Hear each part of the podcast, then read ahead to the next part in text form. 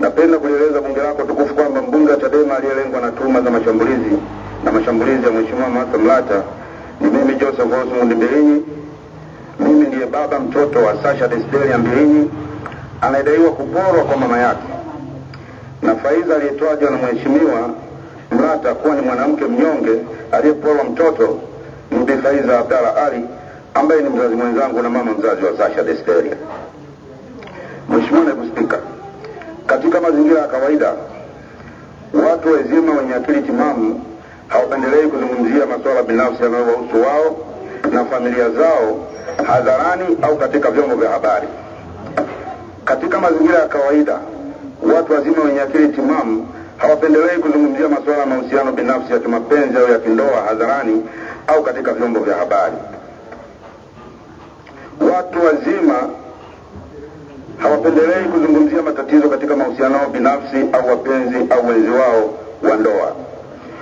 Ukweli huu unahusu watu wote wazima na wenye akili timamu pamoja na waheshimiwa wabunge walioko ndani ya ukumbi huu wa bunge lako tukufu. Nadhani sitakosea nikisema kwamba hata Mheshimiwa Mlata mwenyewe asingependelea kuzungumzia hadharani matatizo ya mgogoro uliopelekea ndoa yake mwenyewe kuvunjika na yeye mwenyewe kuachana na aliyekuwa mume wake. Mheshimiwa Naibu Spika, watu wazima wenye akili timamu wapendelee kuzungumzia masuala haya kwa sababu mambo haya ni masuala binafsi na yana faragha ambayo yanalindwa na ibara kumi na sita moja ya Katiba ya Jamhuri ya Muungano wa Tanzania ya mwaka 1977 inayosema quote unquote, kila mtu anastahili kuheshimiwa na kupata hifadhi kwa nafsi yake, maisha yake binafsi na familia yake na unyumba wake. Mimi ni mmoja wa watu hao wazima wenye akili timamu. Ndiyo maana sijapendelea kuzungumzia hadharani masuala ya mahusiano yangu binafsi na mzazi mwenzangu Faiza Ali Abdalla Ali na binti yetu Sasha. Nina akili timamu, ndio maana niliamua kwamba masuala haya yanastahili kubakia yanapostahili, faragani baina yangu na mzazi mwenzangu. Hata hivyo, Mheshimiwa Spika, Mheshimiwa Naibu Spika, kwa vile masuala haya binafsi kati yangu na mzazi mwenzangu na binti yetu yameletwa hadharani mbele ya bunge lako tukufu, kwa vile masuala haya binafsi ya kifamilia na kinyumba yamevikwa joho la haki za wanawake na watoto na tuhuma nzito kutolewa dhidi yangu, ninalazimika kwa masikitiko makubwa na moyo mzito kabisa kuyazungumzia hadharani mbele ya bunge lako tukufu.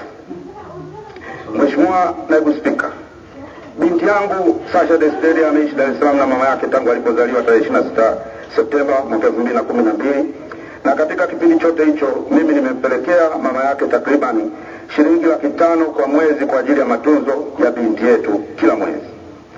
Aidha, tangu akiwa na umri wa miaka miwili mimi nimemlipia Sasha Desteria ada yake ya shule ya takribani milioni tatu kila mwaka ambayo ni around eh, shilingi laki saba na sitini kwa semester. Malipo haya ni nje ya fedha za nguo, chakula, vifaa vya kuchezea watoto yani toys, pamoja na kulipia gharama za television na watoto za watoto yani cartoons ambazo nimekuwa nazitoa katika kipindi chote tangu binti yangu alipozaliwa. Mheshimiwa Naibu Spika, bila shaka kama Mheshimiwa Mlata angetaka kujua ukweli wa mambo haya angeniuliza, ningempatia taarifa hizi na nyingine za ziada. Hata hivyo, Mheshimiwa Naibu Spika, Mheshimiwa Mlata hakuniuliza chochote juu ya mambo haya kabla hajarusha tuma nzito dhidi yangu mbele ya bunge lako tukufu. Mheshimiwa Naibu Spika, mzazi mwenzangu anayedaiwa kuwa ni mwanamke mnyonge na Mheshimiwa Mlata ni mwanamke anayejulikana katika duru za starehe karibu nchi nzima kwa kutokuwa na haya wala tahayari mbele ya, ya hadhara na mbele ya jamii. Ni mwanamke ambaye katika sherehe za tuzo ya Music Kilimanjaro Award Tanzania Kilimanjaro Music Award zilizofanyika jijini Dar es Salaam wiki mbili zilizopita alivalia nguo ambazo ziliacha sehemu zake za siri hadharani ili kumpita njia azione. Picha zake akiwa katika mavazi hayo zilisambazwa katika mitandao yote ya kijamii na kuleta fedha kubwa kwangu binafsi, shaka kwa Watanzania wote wanaojali maadili katika masuala ya mavazi ya hadharani. Kabla ya hapo, picha zake nyingine akiwa amevalia nepi ya mtoto yani diapers zilikwisha sambaza katika mitandao ya kijamii. Kama angetaka, Mheshimiwa Mlata angeweza kupata taarifa za mambo haya ya aibu kabla ya kurusha tuhuma kubwa nzito mbele ya bunge lako tukufu.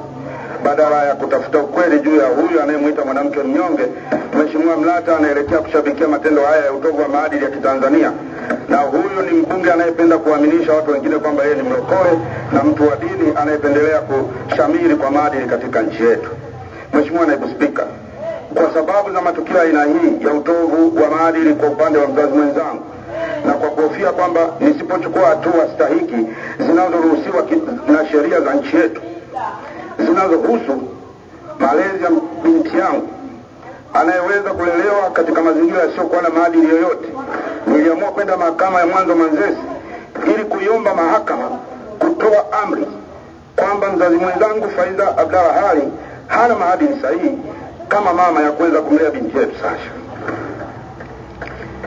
Mheshimiwa Naibu Spika, niliwasilisha ushahidi wa vitendo mbalimbali vya utovu wa maadili alivyofanya mzazi mwenzangu ili kuithibitishia mahakama kwamba mzazi mwenzangu asingeweza kumlea kumlea na kumkuza binti yetu katika maadili bora yanayotakiwa kwa watoto kama mama. Zaidi ya hayo, mahakama ya mwanzo ilimwita Bi Faiza Abdara mahakamani ili kuja kujibu maombi yangu hayo, na alikwenda mbele ya mahakama hiyo na kujitetea. Baada ya kusikiliza pande mbili katika maombi hayo, tarehe 23 Juni, yani siku ya Jumanne wiki hii, mahakama ya mwanzo Manzese iliridhika na ushahidi wangu kwamba mzazi mwenzangu hakuwa na maadili yoyote ya kuweza kumlea mtoto wetu. Mahakama hiyo iliamuru kwamba binti yetu Sasha Desteria akabidhiwe kwangu ili niweze kumlea katika mazingira ya maadili yanayofaa kwa mtoto wa umri wake. Hivyo Mheshimiwa Naibu Spika, kile ambacho kimedaiwa na Mheshimiwa Mlata kuwa uporaji wa mtoto, kile ambacho kimesemwa na Mheshimiwa Mlata kuwa ni uporaji wa mtoto, kiukweli ina amri halali ya mahakama ya mwanzo Manzese iliyotolewa baada ya kusikilizwa pande zote za mahakama hiyo kuzingatia ushahidi uliotolewa. Kwa nyongeza, Mheshimiwa Naibu Spika, Mheshimiwa Mlata hakuwa shahidi mahakamani na wala hajawahi kuonekana mahakamani au kuhusika kwa namna yoyote ile inayofahamika na mashauri yaliyokuwa mahakamani au yanayohusu binti yangu au mzazi mwenzangu. Aidha, nina mashaka hata kama anamfahamu mtoto mwenyewe au mama anayemwita mwanamke mnyonge. Mheshimiwa Naibu Spika, naomba kurudia tena, masuala haya ni mambo ya faragha, hayakustahili na hayastahili kuzungumzwa hadharani mbele ya bunge lako tukufu kwa namna yaliyozungumza na Mheshimiwa Mlata, na hata yanapolazimika kwenda mahakamani kama ilivyokuwa kwenye swala la binti yangu na mama yake, sheria za nchi yetu zimeweka taratibu wa kuyatatua kisheria kwa namna inayolinda faragha ya wahusika wote. Kwa masikitiko makubwa, nimelazimika kuyazungumzia masuala haya hadharani mbele ya bunge lako tukufu kumbukumbu sahihi juu ya jambo hili. Nimesikitishwa na kufadhaishwa sana na kitendo cha Mheshimiwa Mlata anayependelea kujionyesha kama mcha Mungu na champion wa maadili mema kuzungumza mbele ya bunge lako tukufu mambo binafsi na ya kifamilia yasiyomhusu na wala asiyoyafahamu. Mheshimiwa Naibu Spika, kama na ambavyo ninaamini asingependelea watu wengine wazungumzie masuala yake binafsi yanayohusu ndoa yake iliyovunjika au mahusiano yako binafsi na wanaume au mabwana zake wa sasa, ninamwomba Mheshimiwa Mlata na wengine wanaoshabikia masuala binafsi yasiyowahusu na wasioyafahamu waache tabia hiyo.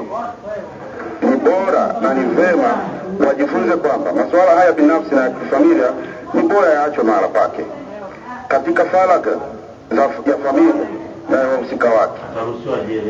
Mwisho, ninamwomba Mheshimiwa Mlata na wengine wanaoshabikia swala hili kuacha kujificha katika kichaka cha haki za wanawake na watoto, badala yake wajiulize kama vitendo vya kujipitisha uchi au nusu uchi hadharani vinaendana na maadili ya Kitanzania na malezi mema ya mtoto wetu.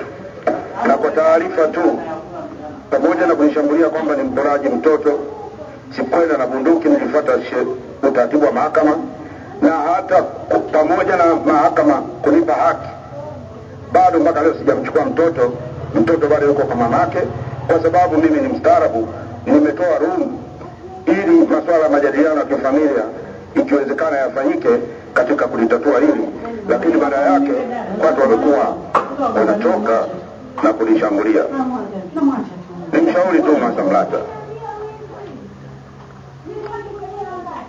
Baada baada ya kutoa maelezo haya, ni maombi yangu na ninaamini kwa maslahi ya binti yangu Sasha ya kwamba mjadala huu usiendelee zaidi ya hapa.